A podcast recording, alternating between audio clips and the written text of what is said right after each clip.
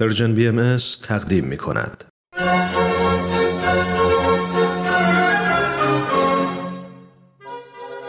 این بهار دلانگیز.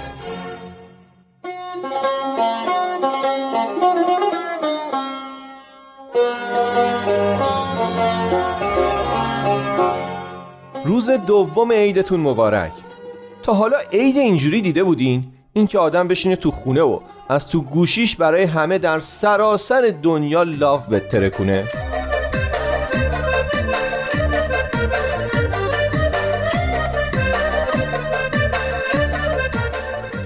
اما اگه بخوام مثبت اندیش باشم باید بگم این عید کرونایی یه خوبیایی هم داره.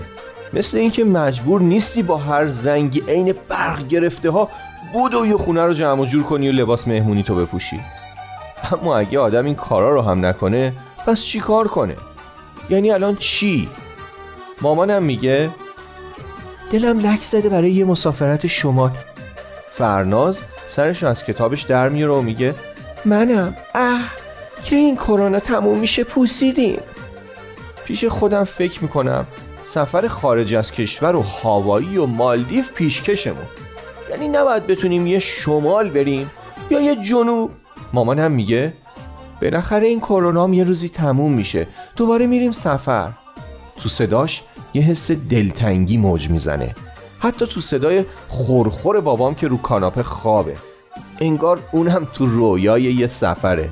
سفر به شمال سفر به جنوب یا البته سفر به هر جای دیگه ای که بشه تو طبیعت یه نفسی کشید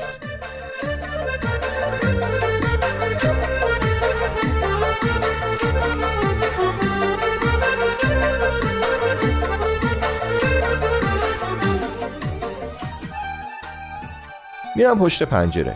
هوا صاف صافه. یه آفتاب خوشگلی هم همه جا پهن شده.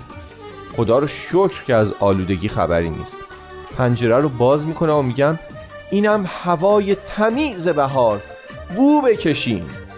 مامانم با نگرانی میگه پنجره رو ببند بابات خواب سرما می‌خوره. بابا میگه من بیدارم. چه هوای خوبیه. فرناز شروع می‌کنه به شعر خوندن. پرنده گفت چه بویی چه آفتابی. آه بهار آمده است و من به جستجوی جفت خیش خواهم رفت. اخمی می‌کنم و میگم همینمون مونده بود. می‌دونم که داره شعر فروغ فرخ زادو می‌خونه.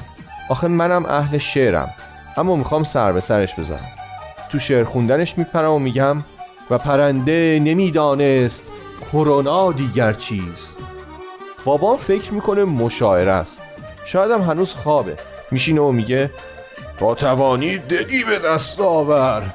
دل شکستن هنر نمی باشد حالا دال بدین. فرناز که داره از این قضیه کیف می‌کنه میگه نوبت مامانه. مامانم با یه ظرف آجیل سر می‌رسه. خیلی حیرت آور می‌پرسم چی شده؟ خوردن اینا آزاد شده؟ میگه آره اینا مال پارساله. امسال که اینقدر گرون بود نخریدیم. بخورین نمونه خراب شه. میگم عاشق این اقتصادتم. میگه با همین اقتصاد امسال رو طی کردیم. اگه می‌خواستیم به روش شماها زندگی کنیم که تو نون شبمونم میموندیم. فرناز با بیحوصلگی میگه مامانی دال بده. دال بدم؟ خب دال. دوست آن باشد که گیرد دست دوست. در پریشان حالی و درماندگی. فرناز شده مجری مسابقه. فرباد یه بده نوبت توه. بازار مشاعره حسابی داغ میشه و در حالی که تند و تند تخمه می‌خوریم و گاهی هم جرزنی می‌کنیم شعر می‌خونیم و میخندیم و سر به سر هم می‌ذاریم. خودمونیم. تعریف از خود نباشه. اما ما ایرونیا عجب شعرهای قشنگی داریم ها.